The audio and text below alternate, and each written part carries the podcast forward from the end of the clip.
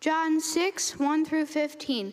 After this, Jesus went away to the other side of the Sea of Galilee, which is the Sea of Tiberias, and a large crowd was following him, because they saw the signs that he was doing on the sick. Jesus went up on the mountain, and there he sat down with his disciples. Now the Passover, the feast of the Jews, was at hand. Lifting up his eyes then and seeing that a large crowd was coming toward him, Jesus said to Philip, Where are we to buy the bread so that these people may eat?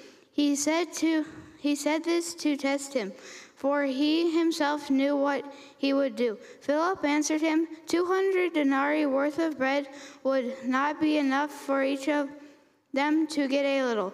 One of his disciples, Andrew, Simon Peter's brother, said to him, There is a boy here who has five barley loaves and two fish, but what are they for so many? Jesus said, Have the people sit down. Now there was so there was much grass in the place, so the men sat down, about five thousand in number. Jesus then took the loaves, and when he had given thanks, he distributed them to those who were seated. So also the fish, as much as they wanted. And when they had eaten their fill, he told this, their, his disciples, Gather up the leftover fragments, that nothing may be lost. So they gathered them up and filled twelve baskets with fragments, but the five barley loaves left by those who had eaten. When the people saw the sight that he had done, they said, This is indeed the prophet who is to come into the world.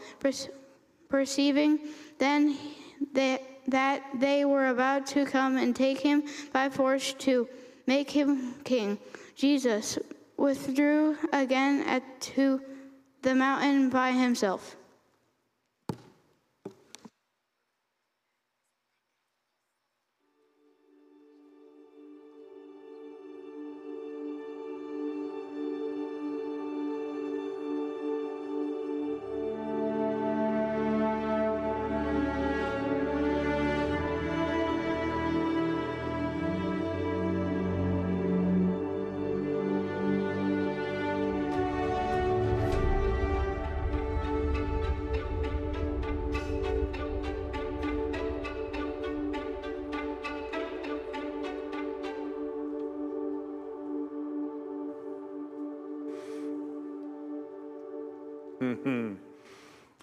Thanks, Canaan. This is the word of the Lord, right? It's a, it's a powerful thing. Well, I suppose um, you would have to probably live under a rock or live without a cell phone um, to notice that people around us are in need. There's lots of needy people that live around us. I mean, you're news feed of choice when you watch it, uh, social media, any scrolling you do on social media, um, you, you can't help but, but notice. Now, you, you can uh, develop a reflex that just looks away when you see it, right? Um, that happens. You scroll past it as quickly as you can. Um, I think in the day and age which we live, we're bombarded and we're exposed to so much need, not just but around the world, not only people that we know and care about, but around the world, it, it, we can become numb to it, and sometimes we just pass it off that, that way. Um, but it's hard to ignore, right? You, when you, you travel to a third world country, especially, um, America, you can kind of keep your distance or whatever, it seems sometimes. But man, you travel to a third world country, the second you get off of the airplane, um, you're, you, you're confronted with it. I mean, people are begging, coming to you. They want food, they need clothing, they need housing. You know, the roads aren't good. You know, they need drinking water, um, the health care. Uh, you could get confronted with it very, very quickly. I remember a, a a young lady, uh, a girl that grew up in the youth group here years ago at Grace, and then she went off and uh, went into the medical field, and she spent a year on a mercy ship. They call them mercy ships, and uh, they are floating hospitals that pull into ports in different places of the world where the need is. And she told me she's on that ship for a year. She said, Dan, you, you wouldn't believe it. You pull into these ports, and people come out of the bush. It's like they come out of the jungles and they're lining up. And what you see there is just stunning. There, there are needs and deformities and things, medical issues that you never uh, run into in, in the States. Well, it can be easy, it can be easier anywhere not to see the needs in America or Ashland, but they're there. Needy people are all around us. If you're a school teacher, I know school teachers head back into school. If you have eyes of Christ, you see these kids and you see uh, the needs that they have.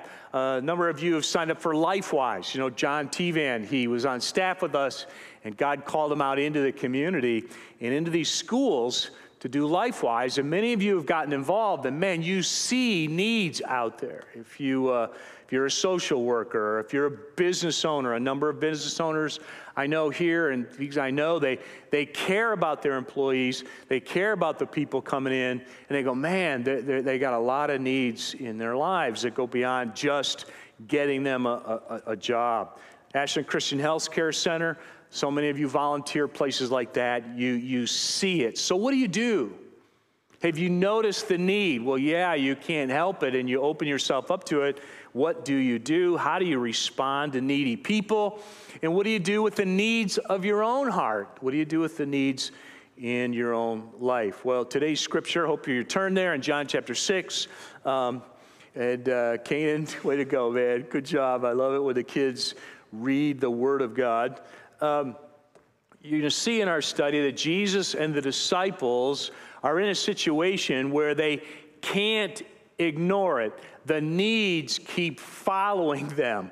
Wherever they go, the people um, are crowding around them and they can't get away from the need. The people are sick, they're hungry, and that's the situation that we find them in right here in John chapter 6. So it starts out, it says this in John chapter 6, first verse. After this, Jesus went away to the other side of the Sea of Galilee, which is the Sea of Tiberias. So, give you a little perspective. Here's a picture of the Sea of Galilee, and, um, and um, that's from my hotel room last uh, fall. Holly and I were in Israel. And so this is the Sea of Galilee. And we're actually in the city of Tiberias. Tiberias was built and named after the Roman emperor. And um, so our hotel is right there on the shores of the Sea of Galilee. It's looking east. That's a sunrise. And so I, you know, I'm not showing you travelogue pictures here, but I, but I wanted you to see this because what you're looking across the Sea of Galilee at is the eastern shores of the Sea of Galilee, and then just north of that is where this event is going to take place. And Jesus is moving around the, this region of Galilee and the Sea of Galilee, and um, he sent his disciples out. They've come back, and he's trying to get away with just the 12 disciples, and but the crowds keep on following him. So when it says he's going to the other side, he's going to the other side of the Sea of Galilee, he's headed over to that shore that you're looking at right there. Verse 2. And a large crowd was following him because they saw the signs he was doing on the sick. And Jesus went up on the mountain and, and there he sat down with his disciples. Now, the Passover, the feast of the Jews, was at hand. Lifting up his eyes then and seeing that a large crowd was coming toward him, Jesus said to Philip, one of his disciples, Where are we to buy bread so that these people may eat? The crowds had seen the signs. The crowds had seen the signs, and what those were were Jesus was somebody special. They recognized that. He was indeed a miracle worker. There was supernatural power that he possessed. And so, with these crowds that were following him, I'm sure included people that had been healed themselves. It included people that knew somebody that had been healed by Jesus or a miraculous thing done. And so all these people are, are trying to get to him reliable source. They go, hey, there's Jesus. Jesus in our area, Jesus in our town. And so they're following him. Now, Jesus tries to get away with his 12 disciples, but it's hard because here they come. Everywhere they went, these crowds, it was this period in, in his life, and they had a hard time getting away. Now, Jesus anticipates the need of the crowd coming. And he turns to Philip and he says to them, where are we going to buy bread so that these people can eat? Now, there's one thing to have a crowd, it's another thing to have a needy crowd, it's another thing to have a hungry crowd that gets hangry, and you got some real issues. And Philip, I don't know what's going on in his head. What would you do? You're sitting there, and Jesus says, Hey, look at this crowd coming. Where are we going to buy bread to, uh, to feed them? And um, some people think he asked Philip. Uh, Philip's like, well, how many are coming to dinner? Well, 5,000 plus women and children. How's that looking? And some people think that maybe Jesus asked Philip because Philip was kind of the administrative guy. He would carry out some projects and do it well. Or maybe it's because he was from the city, the town of Bethsaida. Now, Bethsaida is located just off the shores of the Sea of Galilee, very near to this mountain where they're going to feed these people. So, Jesus, in a sense, kind of looks at Philip and said, Hey, where are we going to buy bread to feed all of these people? You know, hey, Philip, you know, what do you know about Bethsaida? Do they have a grocery store there, Philip? Um, how about a super Walmart? How are we going to handle this situation? What Jesus is doing, he wants to press the disciples into noticing and seeing the need. He's pulling the disciples in going, hey, what are we going to do? Look what's, look what's coming. Now, the Gospel of Mark, this miracle shows up in all four Gospels. The Gospel of Mark gives us a little more background to the scene. It says the disciples, the apostles returned to Jesus and told him all that they had done. These 12 had just been sent out on a ministry trip, seen a lot of things happen. Then they're coming back to report to Jesus all that they had done. And Jesus says to them, Come away by yourselves to a desolate place and rest a while for many are coming and going, and they had no time even to eat. And they went away in the boat to a desolate place by themselves. Not now many saw them going and recognized, and they ran there on foot from all the towns and got there ahead of them. So there's a picture. You saw the Sea of Galilee.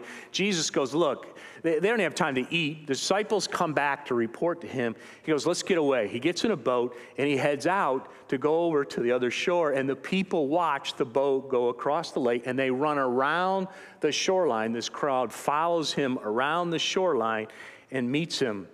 Verse 30, it says in Mark, when he went ashore, he saw a great crowd and he had compassion on them because they were like sheep without a shepherd. And he began to teach them many things. And when it grew late, his disciples came to him and said, This is a desolate place, and the hour is now late. Send these people away, send them away to go into the surrounding villages and countryside and buy something to eat. But Jesus answered him, You give them something to eat. The disciples are confronted with not only needs, but needs that were absolutely overwhelming. Jesus says, Do you see this? Do you see this? And they did. And they go, Well, man, this place is desolate. These people need food. We got to send them away. And Jesus says to Philip, Where are we going to get money to buy? And he says to the disciples, No, you feed them. Have you noticed the need in your life? Have you noticed the needs in the people in your life? If you do, it quickly becomes overwhelming.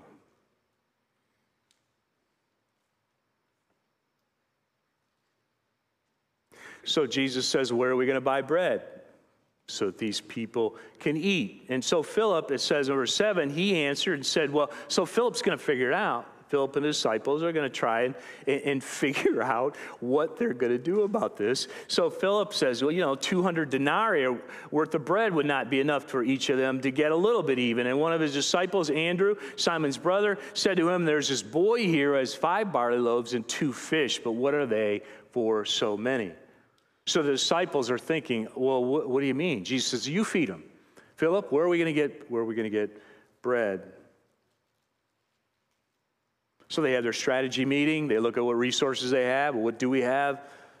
They run the numbers, right? That's what you do. You run the numbers. What do we have? And you check the budget. The conclusion, man, there's no way.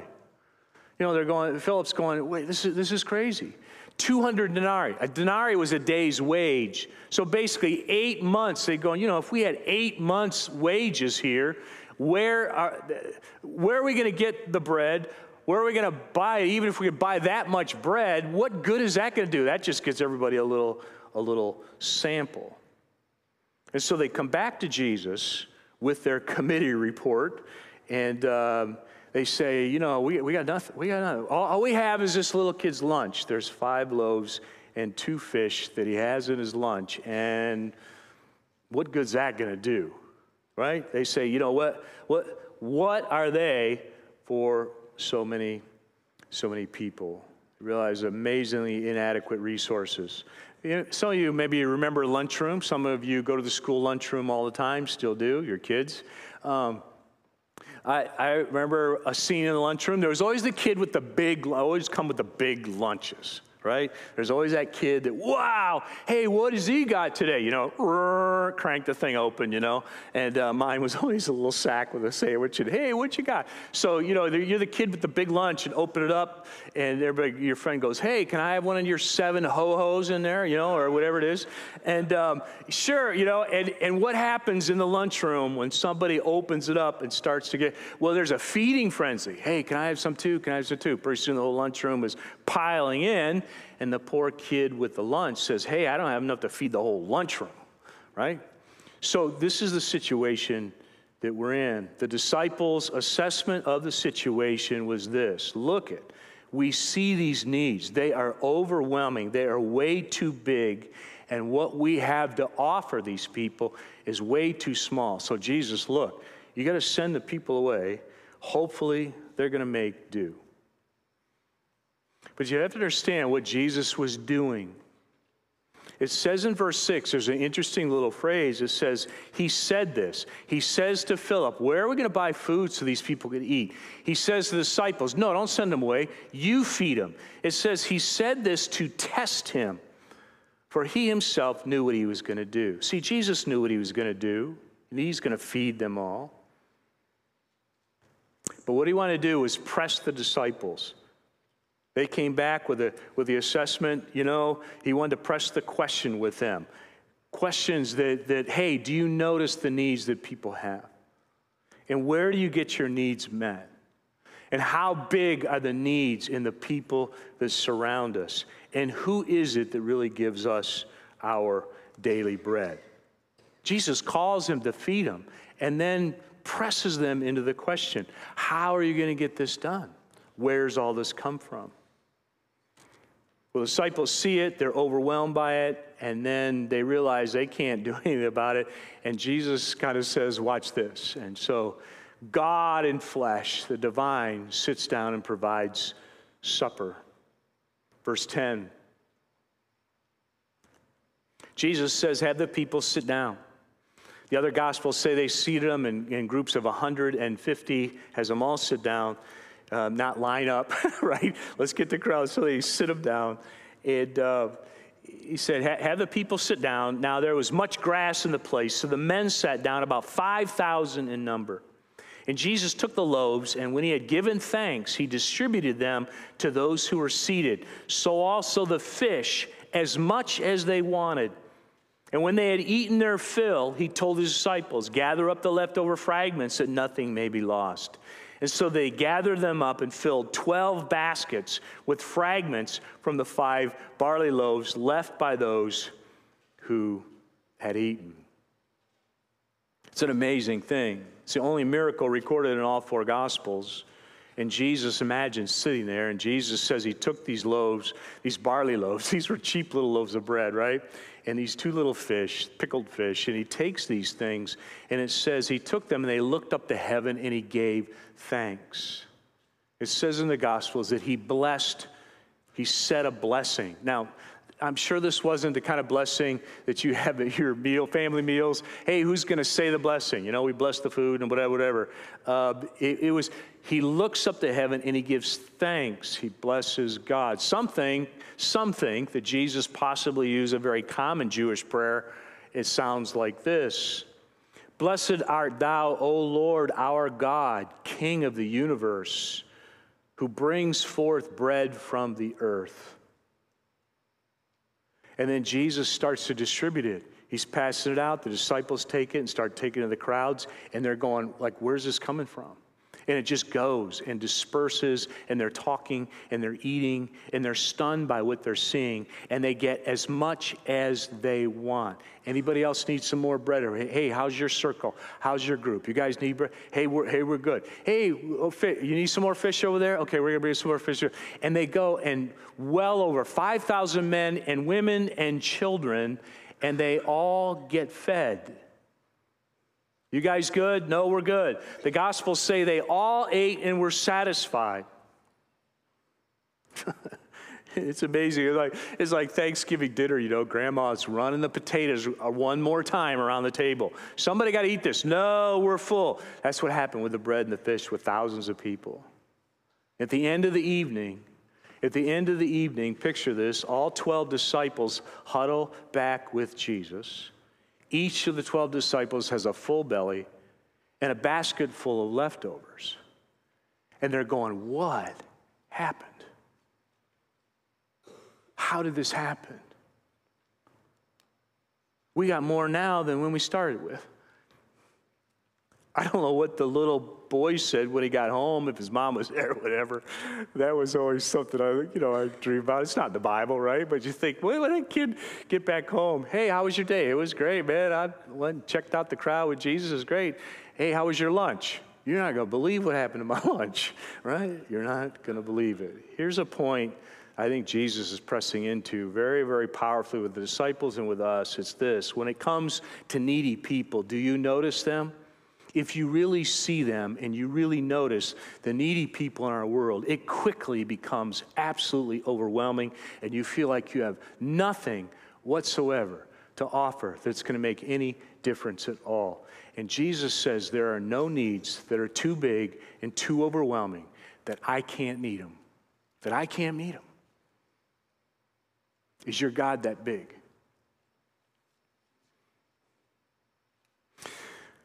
So I want to pause and I want to back up and I, I, I, I want to come at the story again. Ask you the question can you relate to needy people? Do you see the needs? Do you uh, often see, you know, your friends? You hear things. You hear things about people you love. You see things on the news. You see things in the community. You see things where you work. How, can you relate to needy people? So when we go back into the story, I, I, I want to know, I want you to ask yourself as we went through the story, who did you find yourself identifying with? Did you find yourself identifying with certain people or certain groups in the story? I think it's a really powerful thing and a really healthy thing when you read the Bible, when you read the Gospels. Don't just read it as some fairy tale that happened a long time ago in a faraway place. No, this was, these were real people. It was a real Jesus. The God of the universe became flesh and engaged with these people having conversations with these people, relating to these people. It's a powerful thing to put yourself in the story and follow around the crowd and say, wow, how would Jesus relate to my life and to me, and what's the connection? Do you want to know God?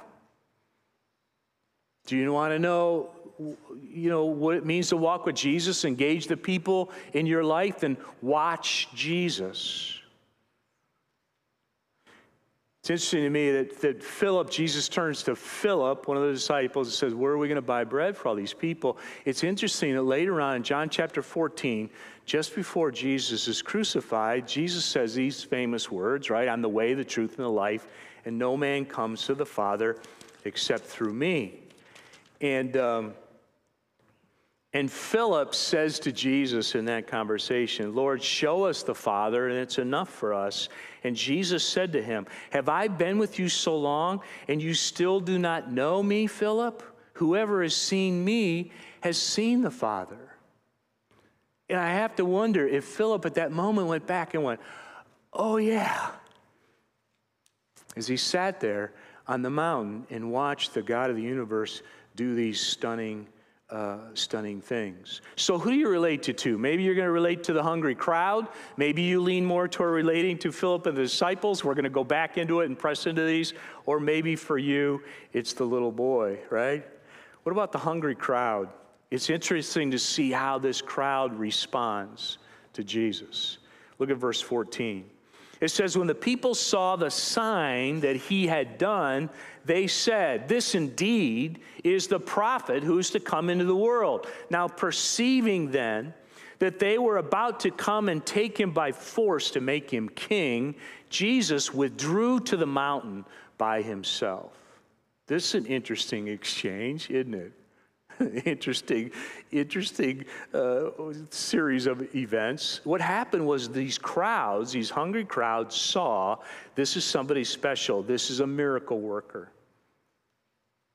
This is the Old Testament prophet that the Old Testament talked about. Man, this is the guy, right? John says that Passover was coming. You know what Passover was? A national holiday when they all focus down and head down to Jerusalem and they celebrate the idea that the, that God delivered them out of slavery from Egypt. So there's a heightened sense of nationalism, there's a heightened sense of a lot of these things, and the crowd is going, hey man, Jesus is our guy.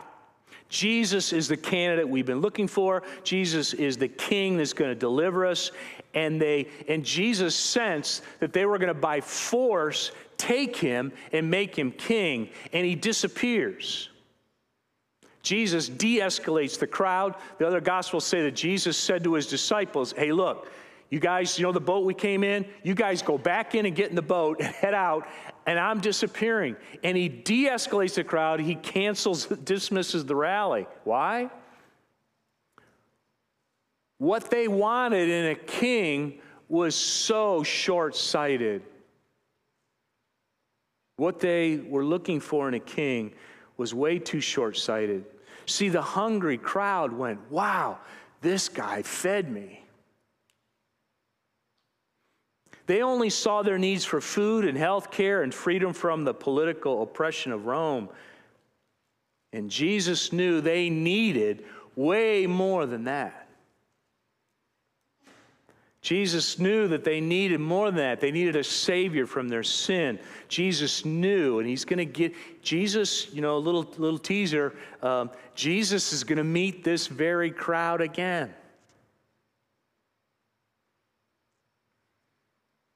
And he realized, and he says to them, Look, you need more than bread, you need the bread of life.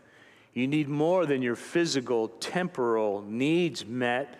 You also have needs you're not in touch with, and they're spiritual and they're eternal.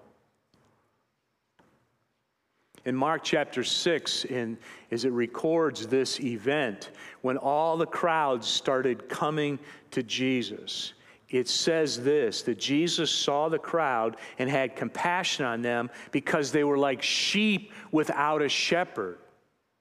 See, he saw more than just hungry people, and he says to Philip, How are we going to feed them and buy bread? Jesus saw the needs way more than that. These are all like these sheep without a shepherd. They have no meaning, they have no direction, they have no identity, they're not in touch with some serious issues in their lives. Are you hungry this morning? Are you hungry this morning? You, you come to Jesus and you you've got needs and Jesus wants us to come with our needs, but maybe maybe your needs are too short-sighted as well. Sometimes we're thrown, yeah, I came to Jesus. Yeah, I tried Jesus. Okay, well, what, what, what were you coming to Jesus for? Well, Jesus didn't heal me. Jesus didn't provide the money I needed, and Jesus hasn't given me a husband. So I think I might as well go find another way to meet my needs. I'm going to find another king for my life. Well, hey, whoa, whoa, whoa, whoa. Are you, you come to Jesus like the hungry crowd? Hey, you know, you're, you're not, you're not, you're not feeding me. Like I, Jesus is going to look, look, you got way more needs you have no idea Philippians 4:19 Paul makes this interesting statement. It's a context of physical needs, but watch what Paul presses into. He says, "And my God will supply every need of yours according to his riches in glory in Christ Jesus." For a believer in Jesus Christ, you come to Christ as your Savior, your Lord, is the one that's going to make you a new creation it's some amazing passages of scripture that talk about the needs that he will meet in your life. Second Peter says his divine power has given us everything we need for life and godliness.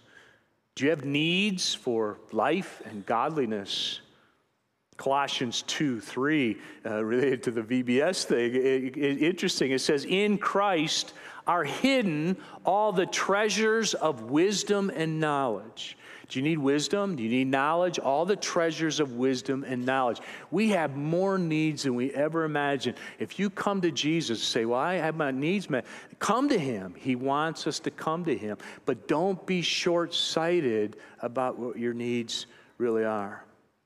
Maybe you can relate to Philip and the disciples. That's where I personally kind of landed this week, to be honest. I mean, it's, it's wild. Put yourself in their shoes, Philip and, and the disciples.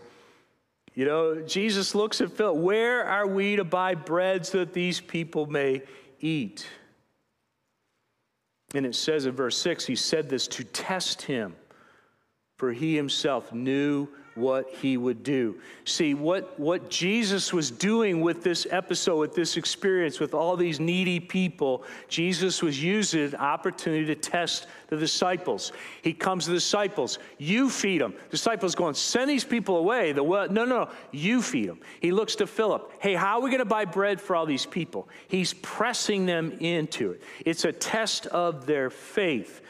Jesus wants to expose the disciples to the fact that the disciples need a really big God if they were going to uh, uh, pull off their, the calling on their lives. hey, you go feed these people. It's like, are you crazy? We can't feed these people. And Jesus is testing them to say, well, you don't have a big enough God then. Remember, the disciples, they had just come back from a a ministry trip. You read the Gospels carefully, and these things are you know, some chronological things. And, and the 12 had just been sent off on a ministry trip. And it says in the scripture that Jesus gave them the power. So these 12 were healing people, they were casting out demons, and they were spreading the gospel. And so they came back and were reporting to Jesus and telling him all that they had done. And then this huge need comes, and, and, and Jesus goes, All right, now feed these guys. And they go, We, we can't do it. Jesus is pushing them. See, when you, you get into ministry or, or, or, life and you, you step out, maybe God uses you, you sign up for something, and you're, you're, you're responding to the call of God in your life, and you see things happen, and all of a sudden, um, something um, overwhelms you. Or maybe you get a little cocky. You go, hey, man, I can do this. We can do this. We can do this ministry thing. We can reach people. Yeah, there's a bunch of needy people out there. And subtly and very dangerously, a couple things can happen. One, you can develop a Messiah complex. I'm out helping all these people and they need me. Oh, really? Or it can have the opposite effect and absolutely paralyze you with fear because the needs are overwhelming and people are looking to you to meet those needs, and you realize, I can't do this. And Jesus is pressing the disciples into that kind of a situation. And what they needed was a bigger God to trust in. Because when that happens, then it frees you from the Messiah complex and the paralyzing fear. See, there's everything in you when you get into ministry, you're called to, to meet needs or you're called to whatever God calls you to do. Feed your family, feed, feed whatever, right? Right? When God calls you into these things, what can happen a lot of times, you go, wait a second, God, I can't do this, and you've called me into this. And you either want to run away from it all or say, send these people away, or I'm not going to get engaged with these things. See, Jesus in the not too distant future is going to say to these very disciples something this hang on. What's one thing to say, feed these people? Jesus is going to say to these disciples, look, go make disciples of the nations. it's like, what? Go make disciples of the nations. Well, there's an overwhelming need there. How in the world are we going to do that? And they felt so inadequate, but Jesus promised them, I am sending you a helper. He's going to make it perfectly clear in the Gospel of John. The Holy Spirit's coming and He's going to be your helper. That's how you're going to get it done. And He also promises in the Great Commission go make disciples of the nations, and I am with you always. Jesus also made the promise I will build my church. Right before the crucifixion, the night before the crucifixion, Jesus sitting down with his disciples has a very intimate conversation with them. In John chapter 15, he says this to them I am the vine and you are the branches. Whoever abides in me and I in him, he it is that bears much fruit. For apart from me, you can do nothing. See, Jesus is exposing the disciples, and he will with us to say, Look, look, no, no, I called you into something. You say, I can't do it. I know you can't do it. So you abide in me, and I in you, and watch what I do through you.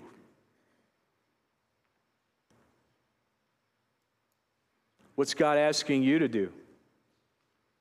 What's God asking you today as you engage the story? Maybe you feel like, you, you, know, you've been exposed to some needy people in your life.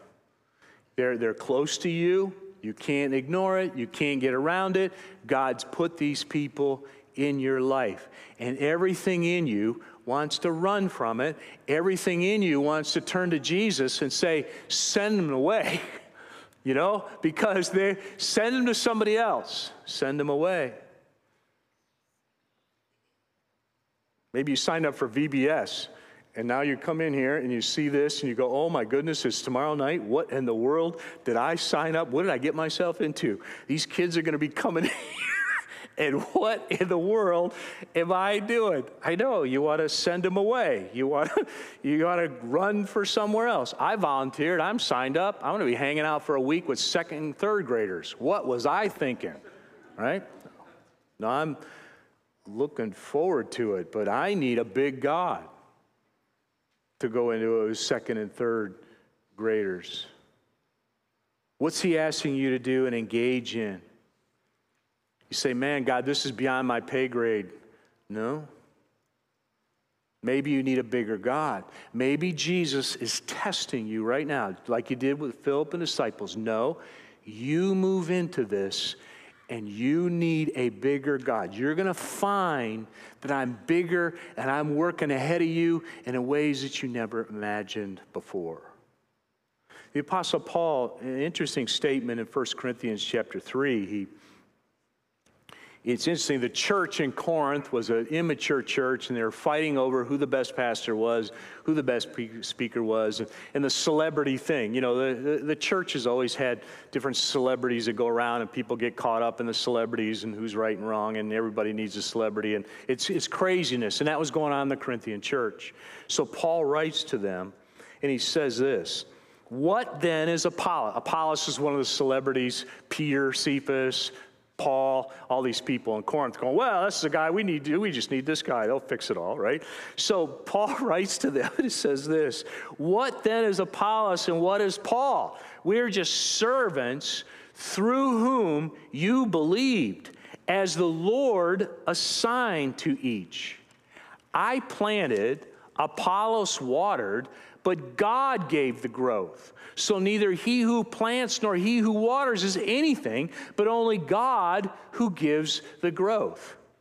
And this is what Jesus is pressing into. Look, you disciple, yeah, you're not, what do you, what do you got? You got a couple of loaves and a fish. It's nothing. But watch this. It's God who makes it grow. It's God who meets people's needs. We got to get people to Jesus. We have to get people to Jesus. He's the need meeting. He's the one that's going to meet their needs.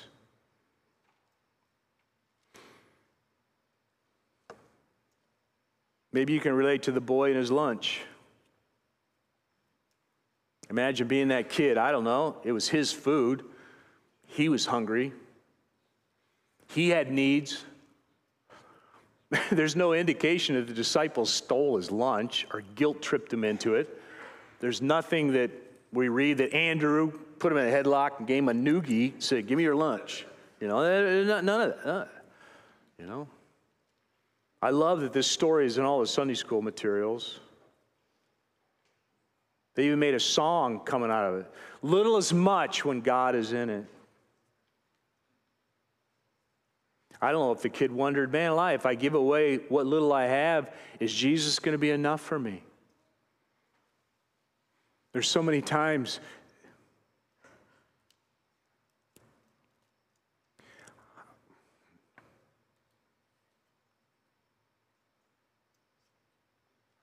How many times have you been confronted with a need and God calls you into it? You go, God, I got nothing. I'm so needy myself. I got nothing. Right? Like the little kid, I, I got nothing.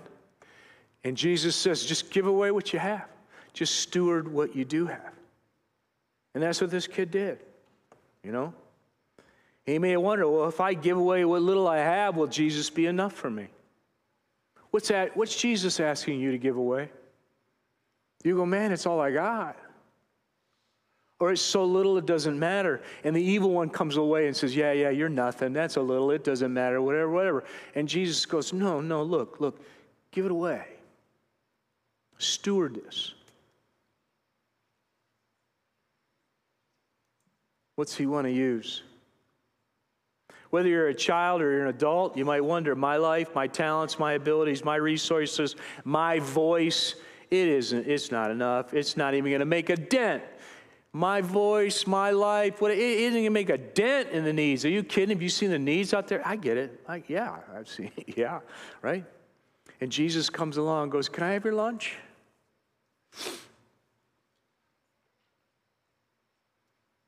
What do you have? First Peter, I love First Peter 4. You know, you know, it's a side note, but so much of Scripture, so much in this whole ministry related thing for the for for, for us is going, hey, how has God gifted you? What has He given you? And it's all about being a faithful steward it's about being a faithful steward. Paul says, I'm just a faithful steward. A steward only gives away what they've been given. God never calls you or I to give away what we don't have. He just says, Steward what I've given you. Just, just give it away. Well, it isn't much. Just give it away. At 1 Peter 4:10, as each has received a gift, use it to serve one another as good stewards of God's very grace. I was, I was uh, moved by a story I came across about Fanny Crosby. I don't know if you've ever heard of Fanny Crosby. If this is the first time you've ever heard the name, kids, uh, you can leave here. Thank your parents before you leave today that they didn't name you Fanny. You know, they saved you lots of grief in this life. And uh, but Fanny Crosby was was born. Um, she was blind from early childhood. I think it was like six weeks. It was a bad medical thing and a mess. And so she's blind since childhood. She ended up marrying somebody who was also blind. She met, I think, at a school or where she was teaching. Um, when Fanny Crosby was young, yeah, she's blind, and, um, and her father died when she was young. So she marries, they have a child, but the child dies young. And you go, wow, this poor lady's got everything in the world stacked against her, right? Um, and, uh, but if you know her, they estimate that she wrote over 8,000 hymns. And many of them are still being sung today, and they're dear, precious songs of the heart of people. Blessed assurance, Jesus is mine. Oh, what a foretaste of glory divine. This is my story. This is my song. Praising my Savior. Oh, Fanny Crosby. Fanny, Fanny Crosby. She's, um, she is buried in Bridgeport, Connecticut. It's the same cemetery as P.T. Barnum. You know the circus? The greatest show so you got P.T. Barnum in the cemetery and Fanny Crosby. Hmm. Whose life is having the biggest impact? Here's Fanny Crosby's tombstone. Doesn't look like P.T. Barnum's, I guarantee you. That's it. Now, some people have come along later and erected something bigger and nicer to commemorate. That's her, there's her tombstone. Aunt Fanny. That's what it says. And underneath it, it says this She did what she could. She had done what she could. Huh, that's the boy with his lunch. Look, what's Jesus asking you to do? Oh, my word, it's overwhelming. Just do what you can. You, you do what you can. Steward what God gives you. It's a powerful and a beautiful thing. So, as I wrap it up, um, have you heard about Jesus? You heard about Jesus? You heard that he can meet people's needs? He can, man. You come to him. You come to him. He is what you're searching for. There's signs. You heard about how he's worked in people's lives and the whole thing, how he responds to needy people. There's no big too big. You come to him. But you come to him.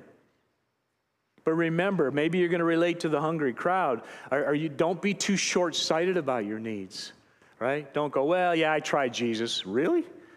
Yeah, it didn't work. What? What? Maybe you're like Philip and the disciples. You know Jesus and you've seen him meet so many needs, but he's testing you right now. You've seen him work in some powerful ways in your life in the, in the lives of people around you. You've seen him work. You know. You've, you've done ministry. You've been around people. You've given your life away. You've seen him work. But right now, you're in a situation, you're going, whoa. This is over the top. Okay, he's testing you. You just need a bigger God. He's a God you pray to that can do beyond what you ask or imagine to his glory. Press into it. Don't run away. Don't send the people away. Press into it. Maybe you're like the little boy. What in the world could I possibly have that would be any help at all? you just watch. Let's pray. Father, um, what an amazing encounter. What an amazing story. And it was real and it's true with real people, just like us. And so, Lord, we're, we're not 2,000 years ago on the eastern shore of the Sea of Galilee. Um, we're 2023 in Ashland, Ohio. And so we come to you. You're alive, Jesus, you're still alive. Your body's not here, but you, you're alive and well. And you live in us as believers. And so we're coming to you today. We're surrounded by needs, and they can be overwhelming if we have our eyes open and we understand and we're sensitive to your call in our lives. And, and so you call us to these things, and we, man, we, we can't, we can't do it. May, Lord, Uh, maybe you're here this morning and you're not a believer. You're like that hungry crowd coming, okay, Jesus, can you meet my needs? He can. He can meet all your needs. But listen, make sure that you come to Him for the spiritual, eternal needs of forgiveness of sin and salvation, reconciliation with the God of the universe. Maybe this morning you got, you're praying right now where you sit, God, you've got to come save me. You have to come forgive me and rescue me and make me your own. I need forgiveness. I need to be reconciled to you. You pray that, He'll meet your need. Maybe you have needs for food. Maybe you have needs for money. Maybe you have needs for whatever you need. Maybe you have needs to go, God, I need a bigger God. I need to, you called me into these things and I'm running away and I'm sending people away and I don't want to pursue that relationship with that person because they're so needy and I'm just staying away from all these things. And God, you're testing me, so I need to know that you're big enough and I'm going to trust you and I'm going to walk into this situation.